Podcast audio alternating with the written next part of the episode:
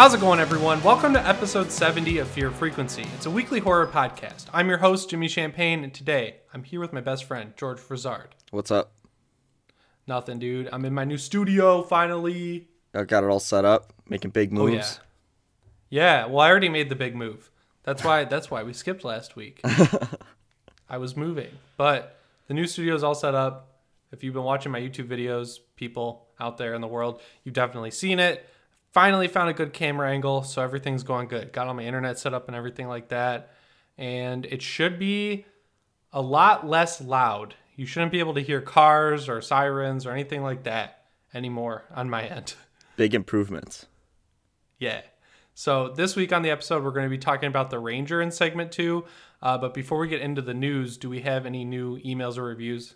Uh yeah, we do we have two emails and this is my bad for missing these and just now seeing them as I chucked Two? the emails this week. Um We but have two. yeah, we have two emails. Uh one of them is from our friends uh the Final Boys who said, "Hey guys, thought I'd drop you a line and say y'all my faves.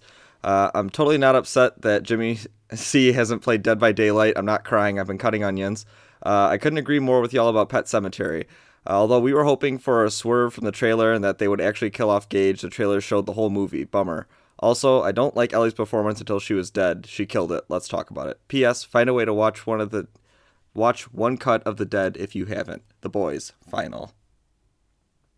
The boys final. That's a good email. I like that. I'll play Dead by Daylight with you now that I know that Ash is in it and the ghost face from Scream, but not the exact ghost face from Scream. Just ghost face is coming to the game. And I saw that they're like totally reworking how the end of the game works for survivors. So they're making moves over at Dead by Daylight. I'll give it a shot.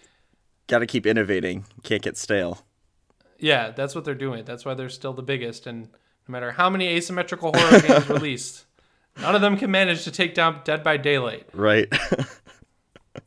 So, Uh, so that's a really nice email. Thanks a lot, guys. Yeah, thanks. Uh, our second email is from Bailey Hines, who says, "Hey guys, this is the third my third time writing in, and I just want to let you guys know you're doing a great job. I've listened for a long time since July, and you, I and you have a fan in me until you guys call it quits. Enjoy your new home, George. And P.S. It's not H20, Jimmy. Keep it up. We can never read one of Bailey's messages again. it's fucking H20, dude. It's Halloween 20 years later. Why do I have to, to have this conversation all the time? It pains me. I'm joking. I wish, I just wish so hard that Halloween would make a comeback again. Since Redo. H20. Do Not H- even that. I just want them to have more Halloween news to talk about. I'm fucking sick of Child's Play. Yeah, un- unfortunately, we've had a, a bit of a drought from the old uh, Dr. Loomis dying again, so it'd be nice to, to hear him, his sweet siren cry. Siren. Yeah, I'm just I don't know. I'm getting kind of sick of the news videos altogether to be honest. So I'm trying to think of some cool ideas for like longer form stuff, more like my big long reviews and stuff like that. So I'm working on some things right now, but in the meantime, I'll keep covering Child's Play and it and all that other stuff. Uh, I, basically I'm working on stuff to supplement the news videos, so they're not the only thing I'm working on because it, it's a lot. it's a lot to talk about. especially when multiple things come out in one day and it just becomes a massive uh, Yeah, because that's a, that's a great point. Because if something, if two things come out one day, right? Like there's it news and Child's Play news. I don't want to do two videos in one day posted to my channel because then no one will get notifications for them for the second video. I might record the same video twice in one day, or record two videos in the same day is what I meant. But I might not post them on the same day. But then if I wait until the next morning, the hype has already died down a lot of the time. Right. So it's just it's hard. It's, a- hard to judge. it's a catch 22 situation Yeah, and there's like bigger news channels out there whose fans are just terrible and they trickle down and it's just not it's not fun. I did a ton of videos this week. I did a Child's Play one, I did an It breakdown, I did a like It news update. I did a Three from Hell update after last week's news on that. So if you guys haven't checked out my YouTube channel lately, there's some great stuff on there. But thank you guys so much for those emails. What have you been playing this week, George? uh, i actually picked up a little bit of Wargroove i played through the first like two acts of that game um, that's the the newest thing that i've been playing uh, I saw it was free on Xbox Game Pass, so I decided to give it a try. I was gonna pick it up when it came out on Switch, but I just kind of missed it, and so I figured now would be a good time to start it. Is playing it on Xbox making you want to play it on handheld, or is it I mean, I enough on a TV? I could definitely see the benefit of playing it on a handheld because it's like a grid-based strategy game, so those fit really well on the Switch. Like it just feels right on that console. It doesn't feel wrong on the Xbox, but it definitely feels like not quite big enough for the console that you're playing it on, which is kind of a weird like observation while you're playing it. But um, the the gameplay is solid. I mean, it's a fun game, and um, if you have the Game Pass, I, I don't, and you like those k- kinds of strategy games, I don't know why you wouldn't at least check it out. Especially since uh, their big draw is that they have a lot of uh, like curated content by people who play the game, where there's like a really in depth uh, creator tool, and people have made like the entire uh, Advanced Wars games levels and stuff. So if you're a fan of like any of these top down strategy grid based games, I think this is probably one to check out just for the like player based content at least. So that game is basically just like someone. I think Chucklefish published it, but the developer was like, "Well, Nintendo's not making Advanced Wars, so we're gonna do it, right?" Yeah, um from what I played there's like uh three three classes of characters basically that are like main characters you pick up. Uh, one of them is a dog, one of them is a mage, and one of them is kind of like a warrior. And so usually whenever you start a level, you'll get one of those three as like your main character, and you have a couple Okay. supplementary characters on the side. Um, you can capture bases, which give you money per turn that you can use to buy more troops. And if enemies capture bases, you can destroy those bases and take them over, so they have less resources and you get more resources. so that sounds that sounds a lot like uh, Advanced Wars. Yeah, yeah, they definitely took that formula and just kind of tried to modernize it as best they could. And uh, fr- from what I played, they did a good job. It's definitely really a, a tight gameplay loop. Okay, so basically, there's like a really good, as you were saying, level editor in there, and I heard people were recreating the entirety of uh, Advanced Wars in that. Is that true? yeah, um, the curated content is pretty huge. Like the editor is massive. So, um, from what I haven't checked out a lot of the like player made content because I was just playing the main campaign first. But um, from what I checked out, the the slim pickings that I saw, there's definitely a lot of probably really good, insanely hard levels to choose from if you're so inclined.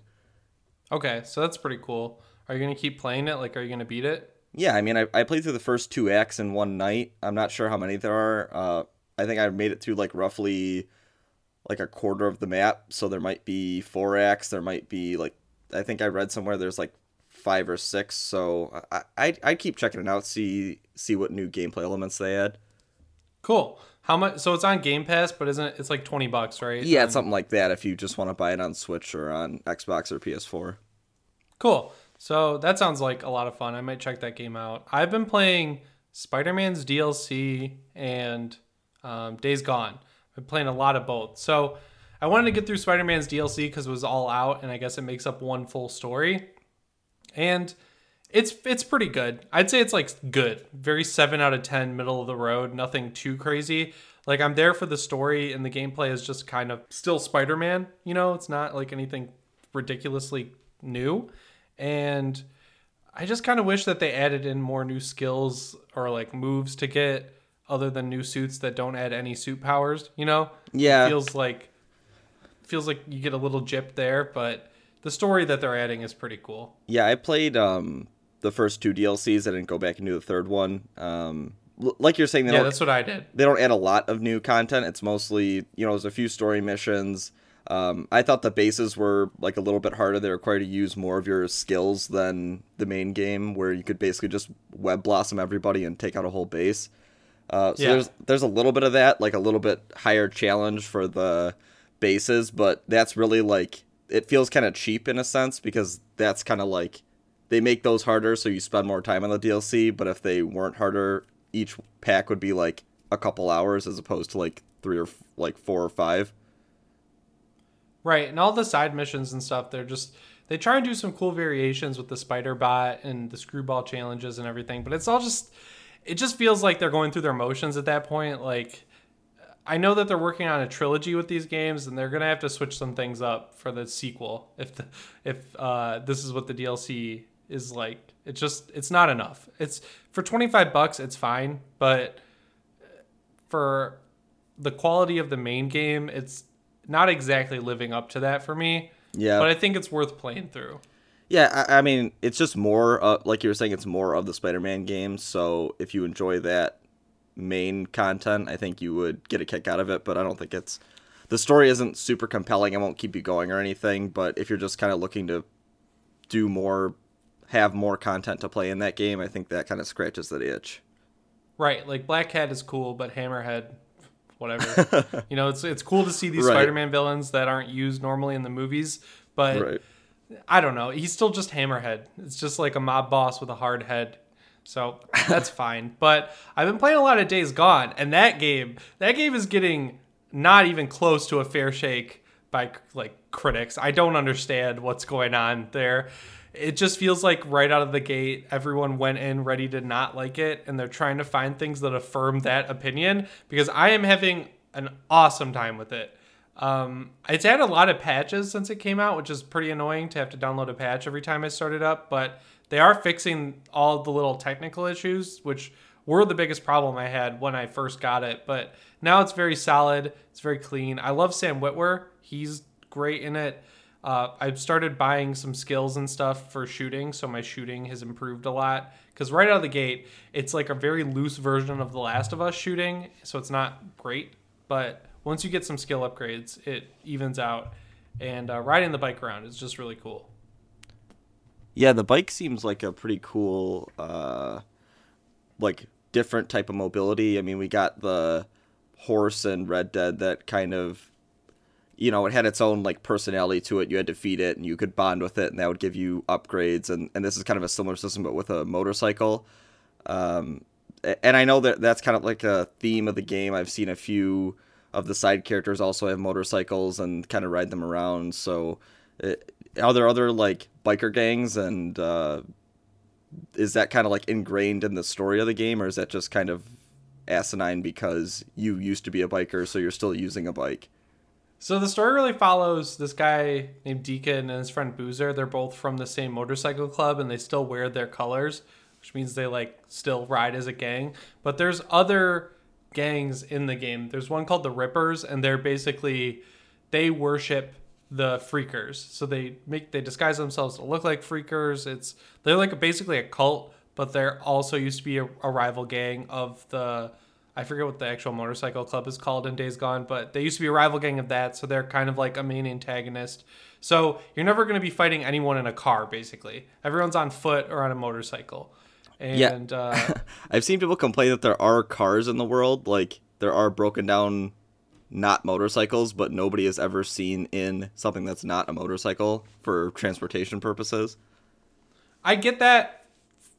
I get that criticism because it is kind of dumb on the surface, but it's Oregon, so like it's all forest. The roads are crumbling. The roads are also packed with cars and hordes of zombies. So the real appeal of having the motorcycle is that you can get in and get out quick, and it's it's small. You know, it's like a smaller vehicle, so you can kind of weave in and out of like pylons in the middle of the road, or like barrels that are turned over, or cars that are rolled it's it's more it's all about being nimble i guess the other weird thing is that the motorcycle is loud so it kind of attracts the freakers but you're so fast on the motorcycle that you can kind of outrun them.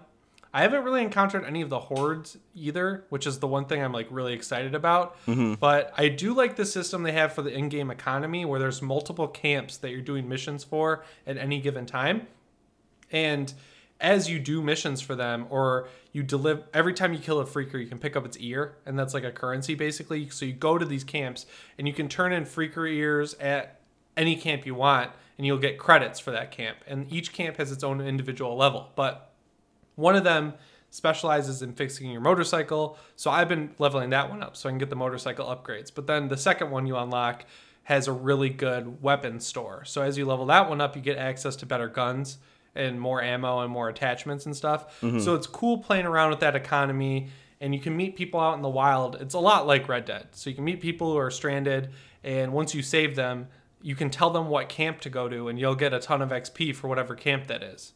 So they make you kind of play around with stuff like that.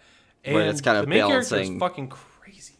It's like a balancing act of like what what do you find more appealing at this point in time? Would you rather have Yeah. the motorcycle parts or the weapons and or whatever the other factions will do if there's like higher ones up down the line? Yeah, and the the motorcycle gang aspect is cool, but the main character is crazy. He's a nut. He's out there in the woods all alone. He's constantly talking to himself.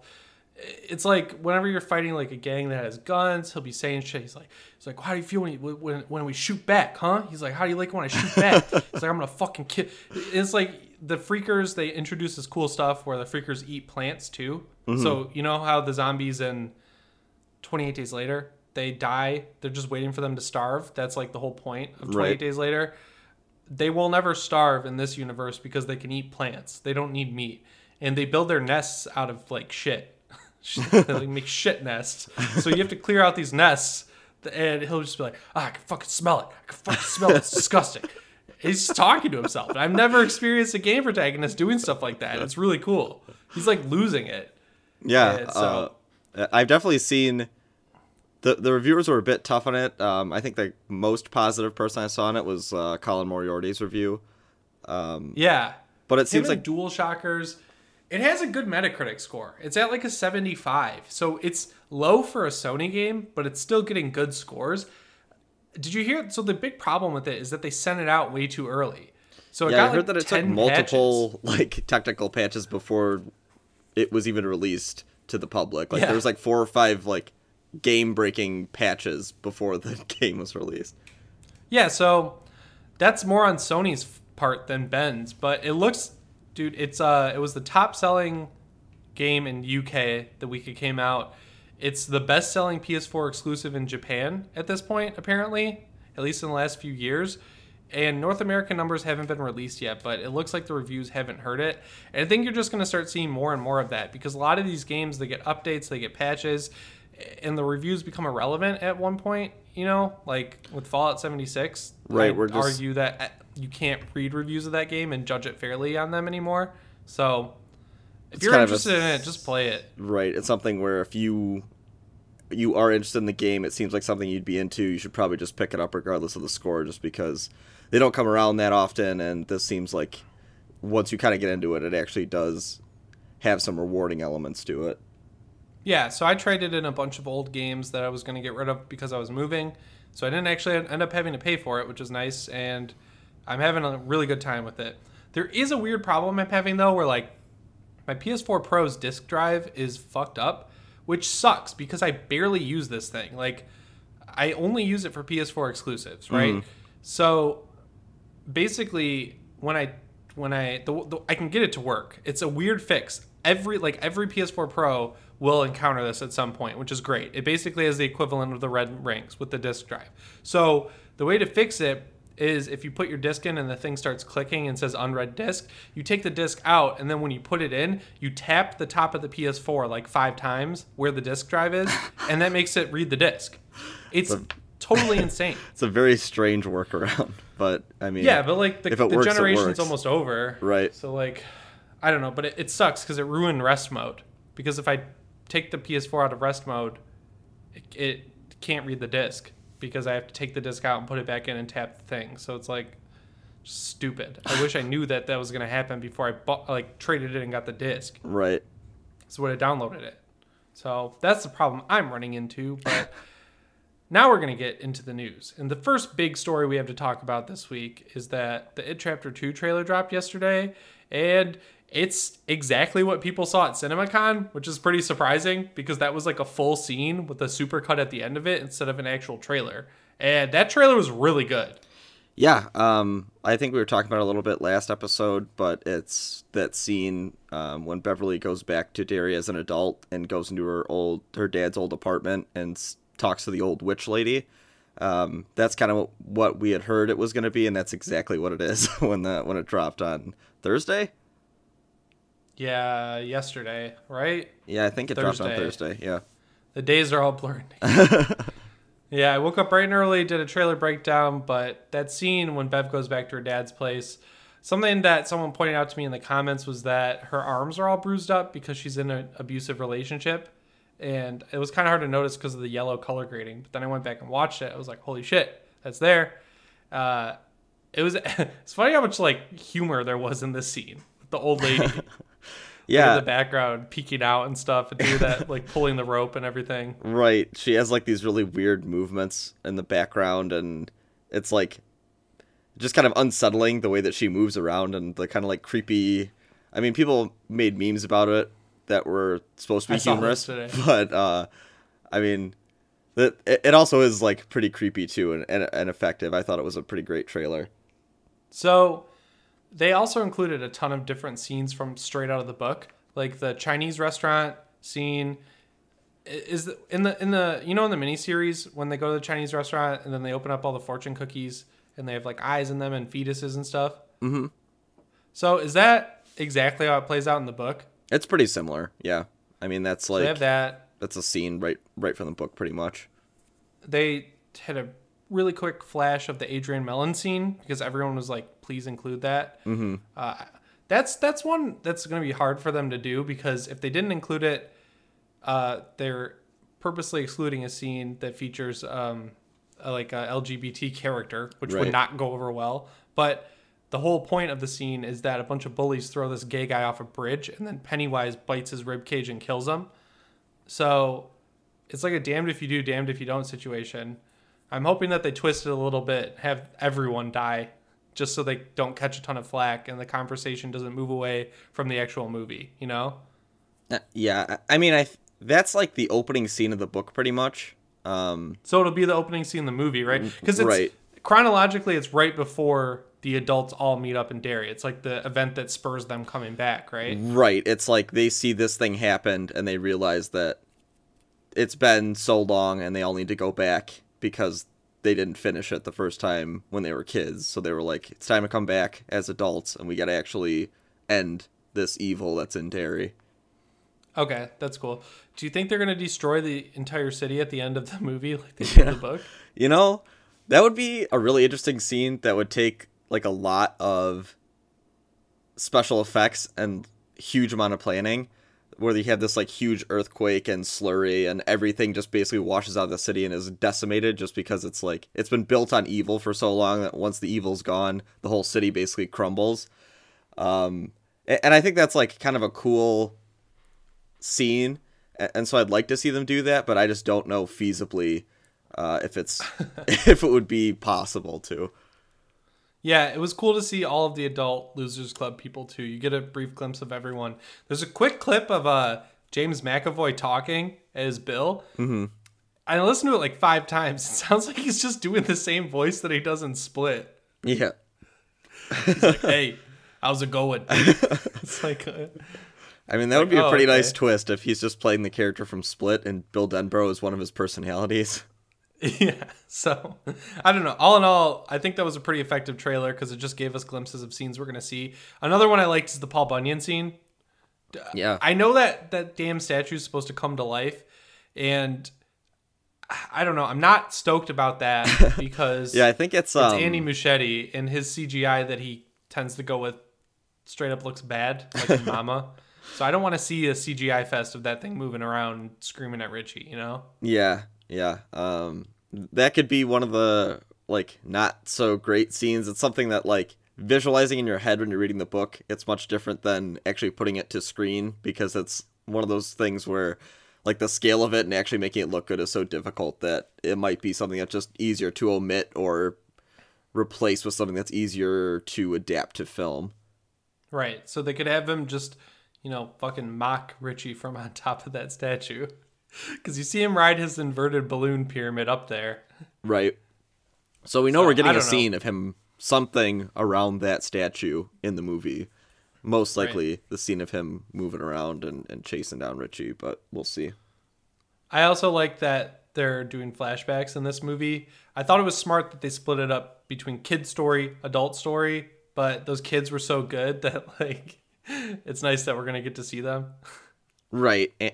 I mean, I think that like that movie did so well, the chapter one, that there's no way they could ignore uh, bringing those characters back and kind of doing more exposition, more um, more scenes that kind of connect it and show parallels to them as adults. So I think that's really smart. I think all the kids did a great job in the first half, so I'm excited to see them come back in this one.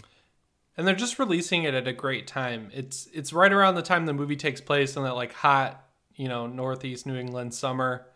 And that's when the movie's coming out. So I'm I'm really excited for it. I have no doubt that it'll be good. It just seems like great from the trailer. yeah, um really really excited for it. Uh, I was excited about it, you know, before seeing the trailer, but that really kind of cemented my my hype for it. So I think this is probably one of my, you know, higher anticipated movies of the year. It's if you so like if you don't count Godzilla, right? Right. It's definitely my most anticipated after that. And then I guess like Annabelle and the Boy too. Like I Yeah. don't know. the boy too. Hell House LLC three or Hell House LL Yeah. three. That's a, that's the most anticipated for sure. Hell House LL three is like can't not be number one. I'm trying to start that that movement, but I don't know if it'll catch on. So speaking of it, chapter two, uh, Gary Dauberman, the writer who we've talked about a lot on this podcast because he writes so many fucking movies, he talked to the Hollywood Reporter and he says that it is definitely bloodier than the first. He said it's definitely bloodier than the first, and it's just as scary, if not scarier. He said the two movies feel like a complete whole. This feels like a natural progression and extension of the first. Is he like reading off of the back of the DVD? like, come on. So he, he went on though and said uh, it's an iconic. He was talking about the Adrian Mellon scene, and he said it's an iconic scene in the book and one we wanted to include in the movie. It's the first. It is the first attack in present day Derry and sets the stage for what Derry has become. It is the influence of Pennywise even while he is hibernating, and it is pure evil what happens to Adrian. These bullies are working through Pennywise was important for us to show. So that's good. We got the confirmation that scene's coming through. Nothing too crazy out of that interview. It's good that to know that there's going to be some gore. That is a problem I had with the original It, where there were no stakes because it was like they killed Georgie at the beginning and then rode that wave all the way to the end. You know, Right. And- Like they, they bring him like back a few gonna die. times, but it's not really you know no other kid really gets mortally wounded or is ever really feels like he's in danger because you know they're coming back in the next movie to confront it again as adults. Yeah. So I mean, how do you feel? This is like you're the it guy, I- it I- man. I mean, it's a it's a a weird chord that they keep striking where like they had Jessica Chastain go on, I think it was Jimmy Fallon, and say, "Oh yeah, this is the bloodiest movie I've ever seen in my whole life. There's blood everywhere," and then Gary Dauberman comes out and he's like, "Oh yeah, this is the bloodiest thing ever." So I feel like they just have a scene that's like a room, floor to ceiling blood, just so they can say it's the bloodiest movie ever. like they keep harping on Yeah. the fact this is like the bloodiest thing you've ever seen in your whole life. So I think they have like one scene that's completely blood soaked, and that's what they're really gonna ride on. Yep, t- totally. it did look pretty bloody in the trailer, though. It looked like they just filled a room with blood and let her swim around in it. Yeah. but I am excited fun. for it. it. It looks good though. Um, I'm definitely hyped.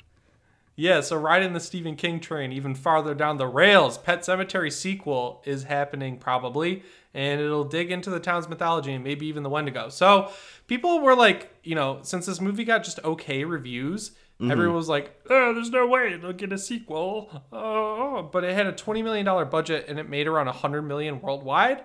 So it made a lot of money. It made Yeah, like it's- te- tens of millions of dollars. So Right, you it's can bet your A ass. commercial get a success at this point, and it's a Stephen King property. So anytime they can kind of uh, keep you know drawing the ink out of that well, the mo- big movie studios are gonna do that. Yeah, totally. Um, so this sequel, though, it's gonna dig into you know the the prequel aspect of it that we haven't really seen before, which makes me even more excited for it because it's not a remake at that point. It's just like a like a totally new movie that features a really cool monster and mythology. Yeah, I mean, I think those are kind of the really interesting aspects of the movie that we didn't get a lot of time to kind of percolate on. I feel like it was very much focused on the family, what they're doing, how the you know, the pet cemetery is affecting them, how the evil kind of affects their family if you use it. But I think it would be interesting to see kind of the backstory of the Wendigo, you know, see some of these really kind of creepy kid rituals in the masks, see how this cemetery was built, you know, what is the like evil old old magic that made this happen. I think that could be really dark and a cool movie. Yeah, so we actually have an article that we're talking about here, and it's an interview with Jeff Buhler, who's the writer. He sat down with Comic Book, and this is like this is a long quote, guys. So you're gonna have to deal with it because I can't read. So he said we had discussions about possible follow-up films, and for the most part, everybody feels like we've told the story of the Creeds. It's difficult. There are ways to continue the story, this story in particular, but it feels almost the trajectory of this film. Fil- the this is why I can't read it. They write so stupid. This particular story, but it feels almost the trajectory of this film feels like we flew the plane into the mountain a little bit. It just blows up. That's exactly what they did at the end of the movie. By the way, they're just like, "This is how it ends." Hell yeah! Yeah. I'm not gonna spoil it, but like that's he's aware, he's self-aware of what he did. So he said Right. so a lot of the ideas we've been batting around currently, recently, have been all about more about digging into the mythology of the town, these rituals that children present, the mythology of the Micmac, the Wendigo, the cemetery, the origins of Judd's life. He said, so it looks like I don't want to promise anything because we don't know. We're not even down the road on an idea yet. What is this stream of consciousness? My God. But yeah, it sounds like he understands what was right and wrong with his movie and that going backwards is the right way to go forwards from here. You know, like doing a Right. sequel is dumb. We know, that's Right. left up to the imagination. We know what happens. we've seen kind of how that ends, and I think to go back to that family would just cheapen the ending of the new movie. Yes. Um, it's definitely better to be left the way it is. Um, so I, I think kind of just exploring the mythology of that world is better than digging up what happened at the end of that movie and ruining it by touching it anymore. How's your cat, Lewis? That was my favorite. That was my favorite part when he's like taking that drag out of that hand rolled. How's your cat, Lewis? Constantly has "Ah, a hand rolled so cigarette cool." in every single scene. Yeah, it's, they know they know how to make Judd cool. Yeah, I mean, Judd Judd's a very cool. likable character, and I, I think focusing on the mythology or having like young Judd see how it was all formed or kind of through his eyes, I think would be a, a cool way to tell the story because he was a very likable character. Yeah, I want to see young Judd. I want them to like, uh, what's his name? Samuel Jackson from Captain Marvel, John Lithgow. Let's see him young, up- dude. yeah, do you like the Robert Downey Jr. in Civil War, just make him like a teenager.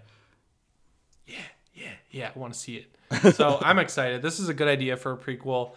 I hope that our boys Kolsch and Widmyer stick around to direct because those dudes, they're going places, man. They're gonna be a hot commodity in Hollywood now that they've directed a financially successful with pretty good reviews remake of Pet Sematary. Yeah, big Stephen King adaptation made money.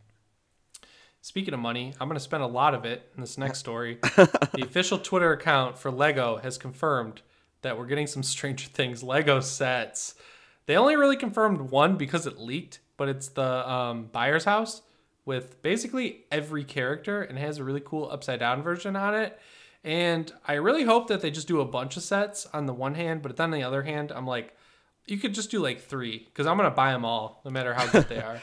Yeah, the the weird thing about this was um, when we were kind of talking about this earlier, I, I was I like the idea of having the Stranger Things Lego sets. I think it's like a cool avenue for them to make, and I think the minifigures will be fun and all that. But I, I think it's just kind of a like how many places could you possibly make set wise? I feel like it's limited in terms of locations you could recreate in Lego. Well, George, that's not our our fucking job. I guess, job. I guess that's not our designers. job. I mean, there's They like they can watch the show. They can figure it out. They can do the big government building. they could do the Hawkins Arcade. They could do the Yeah. The Palace Arcade. Yeah. Good idea, George. Call up Lego. I can't just give them these ideas for free, Jimmy. I mean, they'd pay you. Actually, they probably wouldn't. The guy who runs Lego right now is like, he like saved them from bankruptcy by being cheap as fuck. Like this dude is the biggest penny pincher on planet Earth.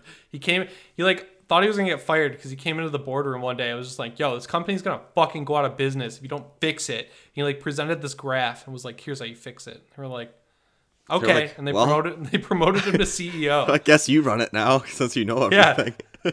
That's what they did. It was like a family run business. And then the like family boss was like, Well, this guy knows what he's doing. And they just gave him his job. I mean, you kind of got to respect that. It's a massive generalization, but it's pretty much what happened. So this Lego set they teased is the Byers' house. It comes with Eleven with her dumb wig. You've got Dustin, you've got Will, you've got Finn Wolfhard's character, I forgot. Uh, you got Lucas. That's his name, right? The black kid. What's his name? hmm Yeah, Lucas. Haha, I remember. You got Sheriff Hopper, you got Winona Ryder, Joyce Byers, and and you get Sheriff Hopper's police Ford Bronco, which honestly, kind of like the reason to buy it. It's not every day you get a really cool actual Lego car like that. So Right. A, a Lego car that's its own little piece instead of being like part of the set or something. yeah. Also, you get a Demogorgon. So all in all, that set's pretty good. But I hope they uh they do more than that. Yeah, because Are you gonna uh, buy it? It's weird. I don't see any Steve minifigure in that, so it's gonna be a no for me, dog. Yeah, maybe they'll do like a Starcourt Mall from Now season that- three. That I'm into. That's what's kind of pissing me off about the Stranger Things like merch. They only do shit from season one. Yeah, I don't know if it's one of those weird licensing things with like Hellraiser 3 where every if you ever see any Hellraiser merch it's always Hellraiser 3 or like any Halloween merch from any like not reputable source it's always uh, Resurrection. And I don't know if it's just like that's like cheaper to license the earlier or the obscure entries in the series, but I feel like that has something to do with it. I'm gonna like figure out what the way to rent the license for Hellraiser 3 is. and if it's less than a hundred dollars, I'll buy it and rename our podcast to Hellraiser 3 Hell on Earth. The official Hellraiser 3 Hell on Earth podcast trademark. Yeah. That, that movie is weird, but I don't mind it. Have you ever seen it? Yeah, I mean it's a. I mean I think all the Hellraisers are pretty strange in their own right, and that's kind of what they're going for. It's um, got CD head. It's got CD head, and so you got to respect it because they're very, you know, very uh, imaginative with who they put in the movie. Their their creature design is almost unparalleled. Speaking of train wrecks, Mark Hamill's voice was heard in the new Child's Play promo on Twitter. He laughs like Chucky, but it's it's the Joker laugh. Yep, uh, it's just the Joker from Batman the Animated Series. So All right, moving on. Blumhouse and Oxygen, they're exploring Florida's craziest killers and true crime series Florida Man. How is this not a thing that's happened already? you would have thought this would be like a Lifetime TV show five years ago. Yes, yes, Um. that is exactly right. You're correct, sir. But uh, Oxygen and Blumhouse have teamed up, and they're giving us these insane Florida true crime true crime stories, which I'm gonna be completely there for, as long as I can get this on some kind of streaming service, because I'm not gonna What the subscribe to cable Oxygen? for Oxygen. I don't know what Ox. I I thought it was like Oprah's network at first, but I think that's O. Maybe that is Oxygen. I don't know. I don't know what I O. think I don't know what Oxygen is, and I'm not They gonna have pay. some other show on Oxygen. Blumhouse does. It's another true crime show. It's strange. I don't know what this channel is. Why don't you just put it on Travel Channel like everyone else, Blumhouse? Are you too good for that? Are you too good for 2007 era sci-fi? You think you're better than That's Zach all Travel Channel is?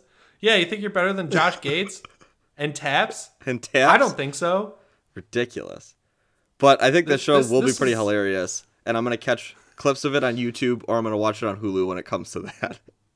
Yeah, I like how their announcement is bragging. This is how their announcement starts. This year we've increased our original hours by more than 30%.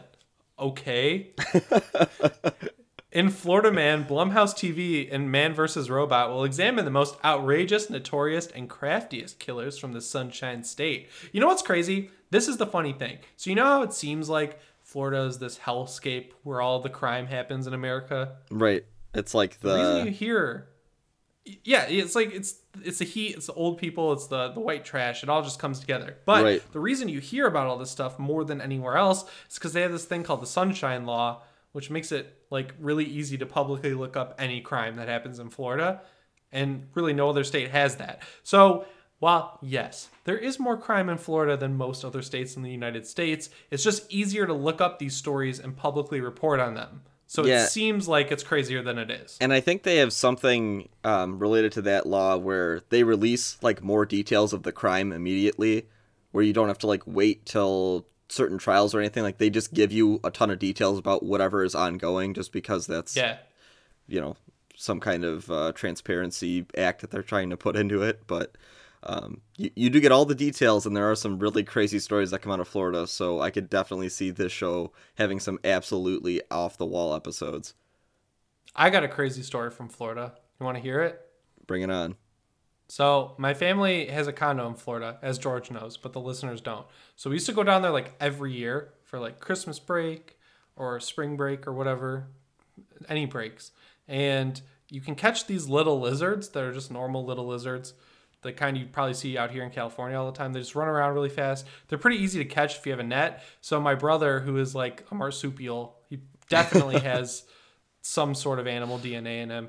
He could like catch these little lizards. So we caught a really cute one, and I was like, this this is gonna be my pet. So I had my dad take me to the pet store, and I got a little pet carrier.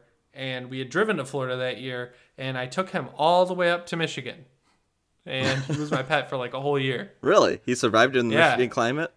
Yep, I had a big tank for him, and I, I had this like skull that he slept in, and I had a little heat lamp for him, and he lived on some wood chips, and I used to go and get him crickets, and he would eat them.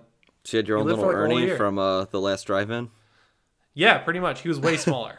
It's like a tiny lizard. I brought him to the pet store, and I was like, "How old is this thing?" And they're like, "That thing is pretty old. You can tell by how many like rings are on its tail, because Uh-huh. you know their tails come off and they grow back." Right. they're like he's had a pretty like traumatic life but i got a i got a solid year out of him and Well- then my mom forgot to spray him with water and he fried in the sun Oh my god, what a tragic story.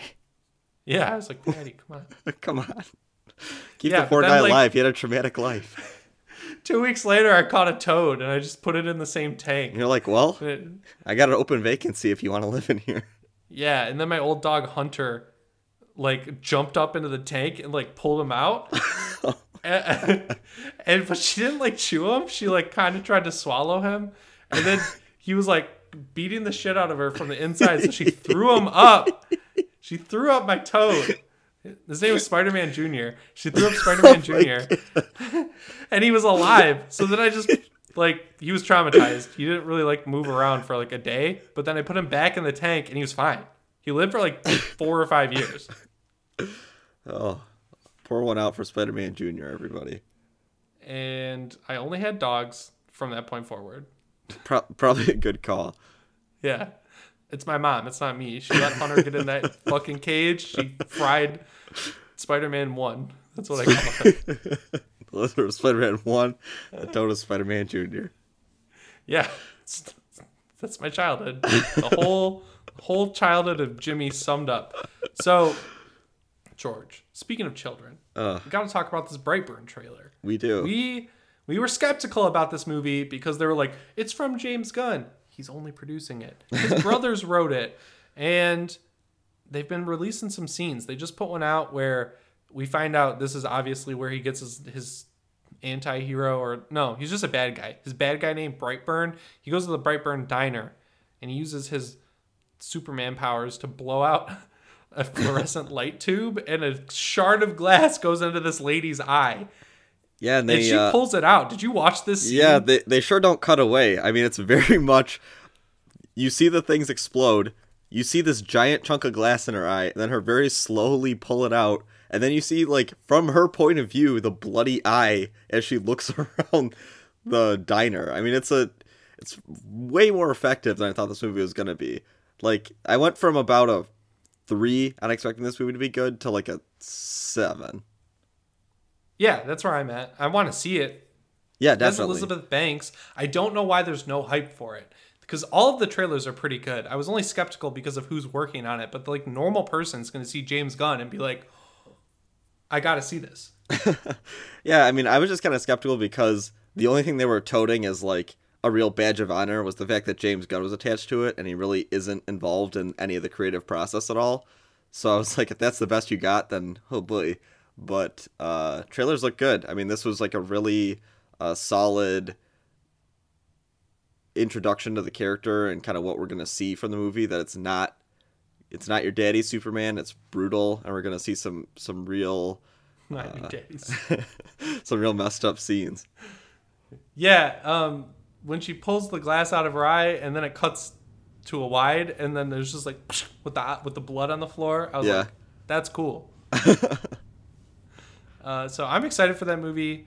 I don't like Superman that much. I'm not really into DC. So uh, since he's like anti Superman, I think I'll I'll like this movie more. Yeah, you get to see uh, the dark side of Superman if he ever was able to be dark, which I don't know if he's ever had any runs in the comics where he's been a bad guy. Other Dude, than like the injustice all of the ones. Injustice comic. Yeah. I was gonna say you played the game and like read the comic. Well, I I mentioned it, didn't I? Yeah, yeah. I didn't give you a chance. I'm sorry. but anyway, speaking of DC, the Dark Knight screenwriter. No, he just wrote the story, as everyone told me on my YouTube video about this. David S. Goyer. He's writing an evolved reimagining of Hellraiser. So Hellraiser was sitting in purgatory over at the Weinstein House Dimension Films, and apparently Spyglass Pictures, which was recently revived just like MGM, they picked it up and they fast tracked this movie to be released soon. But the the screenwriter is David S. Goyer. He wrote Blade 2, Batman Begins, Batman vs Superman, Dawn of Justice, and The Dark Knight. So Some You know some what? wins, some losses on there. Not the cleanest track record we've ever seen, but the script in Batman vs Superman wasn't that bad. It was like everything else. right. you, you don't know what like Zack Snyder took out of that script, you know? Yeah, I mean, I feel like Zack Snyder puts a lot of his, himself into the movies. Like, if he reads something and doesn't understand it, I think he really has a lot of creative control on, on how that comes across. I like how you put that. If you read something it doesn't understand it. That's so funny. But Hellraiser just really needed a reboot, like a complete start from scratch. I would have liked if they did it like Halloween, where they picked up after Hellraiser 2, Hellbound. Uh, but it's just, there's been 10 of them. Doug Bradley's played Pinhead the entire time, so there's no hype from him returning. You know, he's only not been Pinhead in two of the 10. Right. So, whatever. I, I'm glad they're rebooting this. The one thing again that worries me is that it's going to be an MGM situation where they're just fast tracking it because it's they're like, oh shit, we got Hellraiser, we gotta get this movie out while horror is hot, and then it's not going to be very good. But I don't know. I'm pretty excited regardless. I just I like Hellraiser. It's just a really cool, dark, fucked up story. I think the reason Hellraiser isn't bigger than it is is because it's actually scary. It's a the first Hellraiser is a scary movie. Yeah, I mean that. I think the first Hellraiser is legitimately like a ten out of ten, pretty much modern masterpiece horror movie. I mean, it's incredibly dark, original. The designs of everything are so creepy. I mean, the the actual character, like, uh, of the the guy that's like coming back to life as he's slowly turning from Frank? a yeah, Yeah, Frank dude. as he's coming back from like a skeleton to like a human being, and you see like his muscles grow in and like I mean, it's just like genuinely really a horrifying character that's done so incredibly well. I mean, it's like that that last act definitely feels rushed because you can tell they spent all their budget on making everything else like very very very realistic and cool.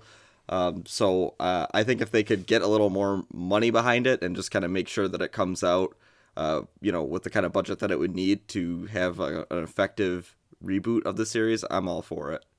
Yeah, I love that screen grab from Hellraiser 2 with Frank in muscle form leaning on the wall, and he wrote with his bloody finger on the wall, I am in hell, help me. Yeah. That's such a cool image. Um, I like that. I like Hellraiser. I really like all the Cenobites. I hope that I hope that they include all of the Cenobites this time and actually follow the book more. I think if they follow the book more, it'll be different enough to where I won't be like, eh, it's not like the best. It's not as good as the first Hellraiser. Right, and um, correct me if I'm wrong, but the original idea was to have Pinhead not be the only Cenobite that we ever saw. It was going to be him, and then there's going to be one with like all the other characters to see kind of all the dimensions of hell and how they torture him differently in the different worlds. Um, so I think that'd be kind of a cool direction to take it. I mean, you could still have Hellraiser in it, like maybe he's the Sherpa for the Hell dimension and kind of takes you from place to place. You But- mean Pinhead? Yeah, yeah, sorry. Yeah, Um, it's okay. Everyone calls him Hellraiser, but I know that was just like a Freudian slip on your Right. part.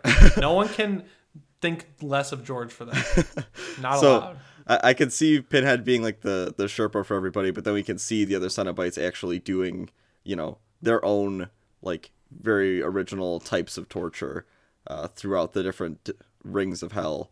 So I, I think that'd be kind of a cool way to take it, and, and I'm excited to see the franchise get you know pick back up and and hopefully can get back on its feet with this reboot. Yeah, I really like Butterball. He's my favorite Yeah. um, Cenobite. As, I as like we called the him for the years, first- Fat Morpheus. Yeah, Fat Morpheus. I like when uh, the main character, I forgot her name, she runs the gauntlet of all the Cenobites through the house at the end of the movie. I think that's Mm-hmm. pretty cool. So I would like Hellraiser to be good again because Hellraiser Judgment was a pain in the ass to watch. Terrible. So bad. Just garbage. But what's not garbage is Hell House LLC. Hell House LLC 3, Lake of Fire, has just started filming, and Shudder and Terror Films have joined forces to make it happen, which means hopefully it'll turn out better than Hell House LLC 2, The Abaddon Hotel, which George and I unabashedly stand for, but are fully aware of the fact that it's, it's not exactly the best movie and it has a lot of padding in it. Yeah, um, I, think that's a nice way to put it. Yeah, but you know it's still perfect, so doesn't matter. Uh, the description we got is the third installment in the hit found footage horror franchise began production this week, and it'll premiere exclusively on Shudder later this year. So the cool thing about this is that Stephen Cognetti he kind of rebranded his Twitter to be the Hell House Twitter, and he's been sharing production stills, and they look awesome. Yeah, they look there's- way cool better than the other two. Um, it, Uh. it's I think this series has definitely gained a lot of followers as it's gone. Um, I, I think having the second one be on Shudder probably was a big boon to people finding out about the franchise. So, uh, I, I think if it got the kind of numbers that I'm assuming it did, since this one seems to you know have gotten a new producer and, and Shudder's all in on kind of helping them out with it, uh, I think this probably is going to have a pretty you know a fairly sizable budget in comparison to the first two and they'll be able to do some really you know some bigger and better scenes that just weren't possible before everyone is back for this movie. They got Sarah, they got Alex, they got Paul, they got Mac, they got Robert, they got Tony. Everyone from both both movies is back. Uh, they also have Andrew Tully. He's back again, and it's set one year after the events in Hell House LLC 2, which ends ridiculously crazy. The hotel is on the verge of being torn down when it is purchased by billionaire Russell Wynn as the home for his popular game show Insomnia. He invites journalist Vanessa and her crew to record everything happening inside the hotel leading up to the performance, but they soon encounter a more nefarious plot, one that threatens to unleash a veritable hell on earth. That's literally what the Lake of Fire is. Lake of Fire is like what nuns see, right? As hell. i thought that it was like supposed to be kind of like um the old greek kind of thing where it's like the the river styx like it's like the lake of death and and destruction it's like you know the big sea around like the island that is hell i'd assume Yeah, so I don't know. I'm really excited for this. I'm glad they're going back to like a found footage vibe instead of sort of found footage that cuts in local news in front of a green screen. I didn't like that look so much. Yeah, um, I think kind of keeping to its roots and and doing the you know the whole found footage thing really worked well for the original. Um, and I can see them kind of merging that with this game show, you know, whatever this Insomnia game is. Uh, I can see that kind of merging well with the found footage thing, where we could see kind of sets of the game where they, they think everything w- would go normal, but then something catastrophic happens, and then it cuts to somebody in the audience with a camcorder or something, and, and then we get like a, a real person's point of view from there. Exactly. So we have one more news story, George. Want to go through it quick? Or do you want to just go to the movie? I mean, I thought this was hilarious, so I wanted to put it on here. Okay, yeah, I, we, we can't skip Zak Bagans. That's the moral dilemma we're having right now. So. Zak Bagans has purchased the Devil's Rocking Chair, which is connected to the Conjuring 3 storyline, apparently. Can you, can you fill me out of this one, George? yeah, so uh, reportedly, Zak Bagans had purchased the chair for uh, $67,000, and it will soon be put up for display in his haunted museum in Las Vegas.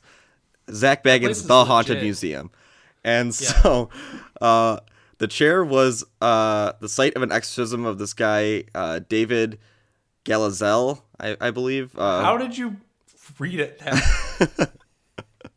It's David Glatzel. Glatzel, Gadazel. I think it's Gadazel. David Glatzel was a young boy who was seemingly possessed by a demon, and uh, Ed and Lorraine exorcised him. But the rocking chair is what he said possessed him in the court of law. So that was the big thing with this chair that he used it as a form of possession in a real court case.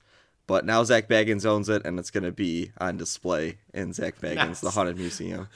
But now Zak Bagans owns it. He owns some crazy shit. That place is fucking so cool. Yeah, I I, go mean, back. that's got to be the biggest collection of like serial killer memorabilia like in the world. he, he, he has Charles Manson, Manson's like teeth and ashes just in a room. You like look through a little hole in the wall, and there's a light bulb illuminating a little pile of ash with some teeth in it. Oh my god. And he's like, "That's Charles Manson's." It's like, what? and uh, Patrick Swayze was into fucking weird crystals and stuff, and he has all that garbage. He has one made out of his tooth, And he's got the haunted mirror. the haunted mirror. The little ghostie's haunted mirror. That yeah, and he's got the the little baby in front of the fire that haunted Kelsey, my girlfriend. And he So, pile it's got drived some crazy Annabelle live on the show. Yeah, we can't talk about that. We can't incriminate him anymore. So that's it for the news segment this week. We'll be right back with our review of The Ranger.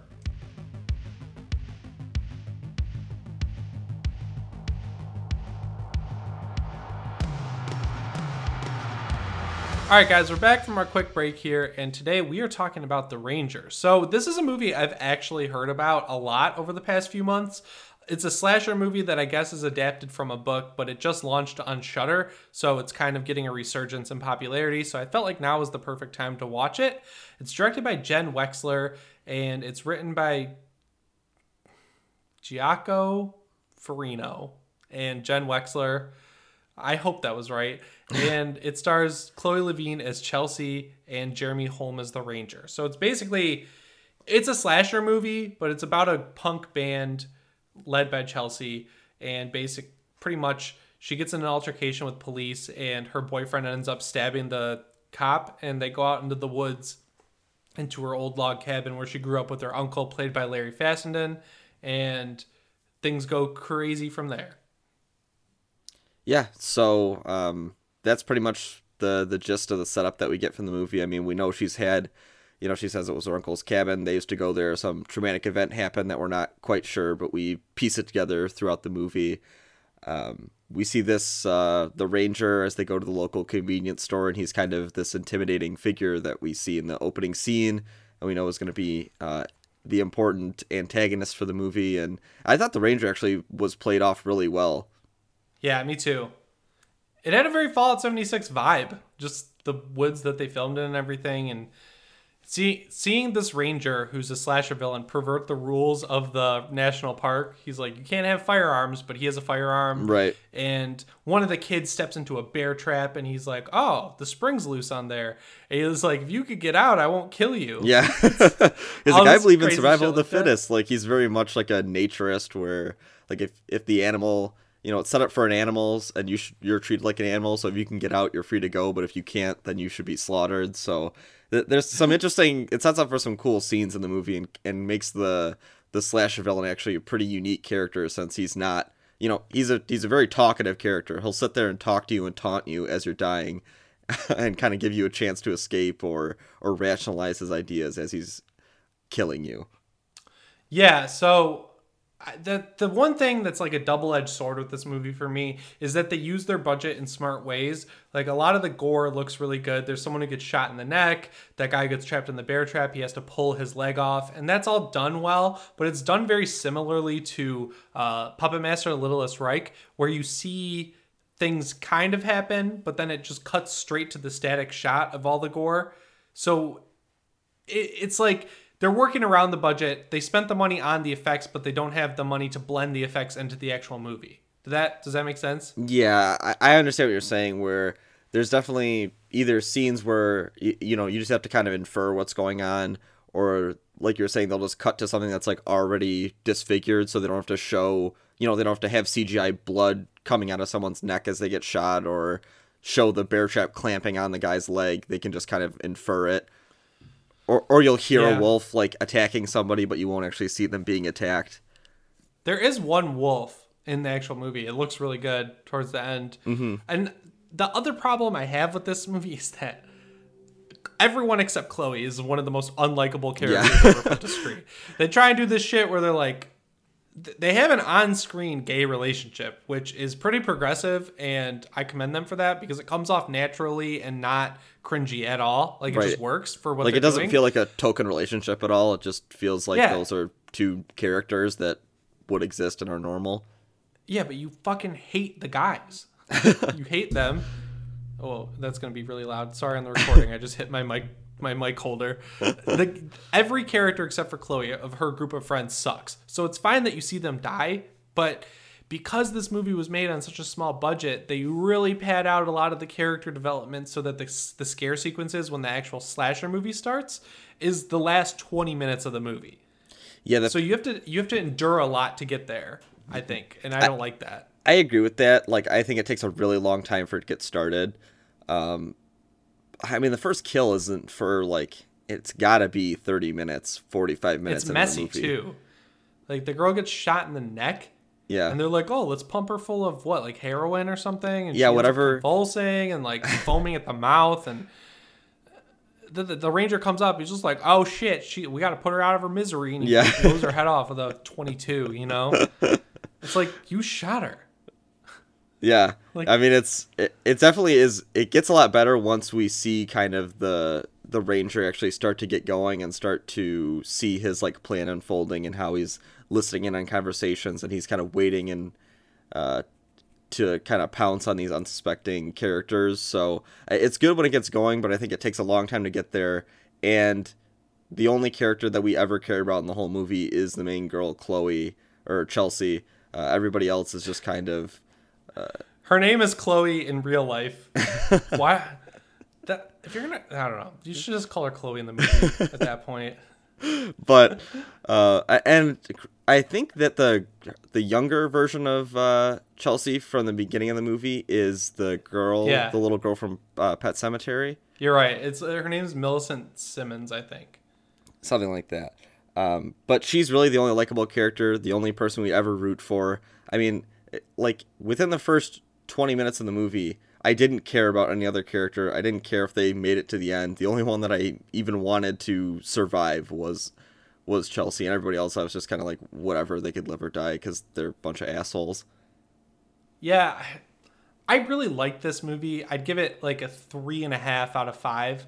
It was just fun. Once the actual slasher movie started, that aspect of it was directed really well. It had a lot of cool kills, and you don't like the characters who are dying, so it's fun to watch Right, them die. They're decent like kill fodder for the main main character, and they do some interesting things with the the slasher villain being like a very talkative. He's not you know a silent lumbering character that'll just hunt you down in the woods. Like he has real. Uh, like a real mythology to him or like a psychology to how he's killing people so that's like an interesting guy to follow around and kind of see you know what's he gonna do next or or how's he gonna rationalize this next kill and and so i thought that was done pretty well Yeah, would you call him the world's most dangerous furry? yeah he's a furry with a gun Yeah, that's exactly what he is. So, yeah, I gave it a three and a half out of five. What did you give it? yeah i'd give it a three out of five Okay, that's fair. So, if you guys want to watch this movie now, it's available on Shudder. Uh, I'm sure it's available everywhere else, but if you rent it somewhere, it's going to cost you six bucks, and a Shudder account costs five a month. So, you know, decide accordingly there. Do you have anything else to say at the end of the episode, George? uh, that was all i had Bye.